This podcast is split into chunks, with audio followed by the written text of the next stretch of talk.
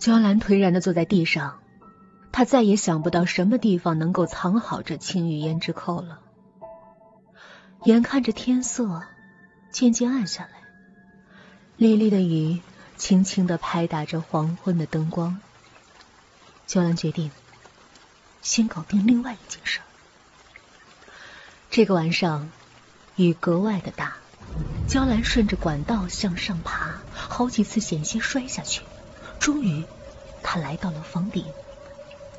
一道闪电突然劈过，他看到了，在他的房顶上浮着一个女鬼。她的身体很瘦长，但是姿态僵硬，像是死去了很久的干尸。乌黑的头发铺天盖地的蒙住了她的脸。江兰用手电照过去，看到了那已经失去光泽的发丝。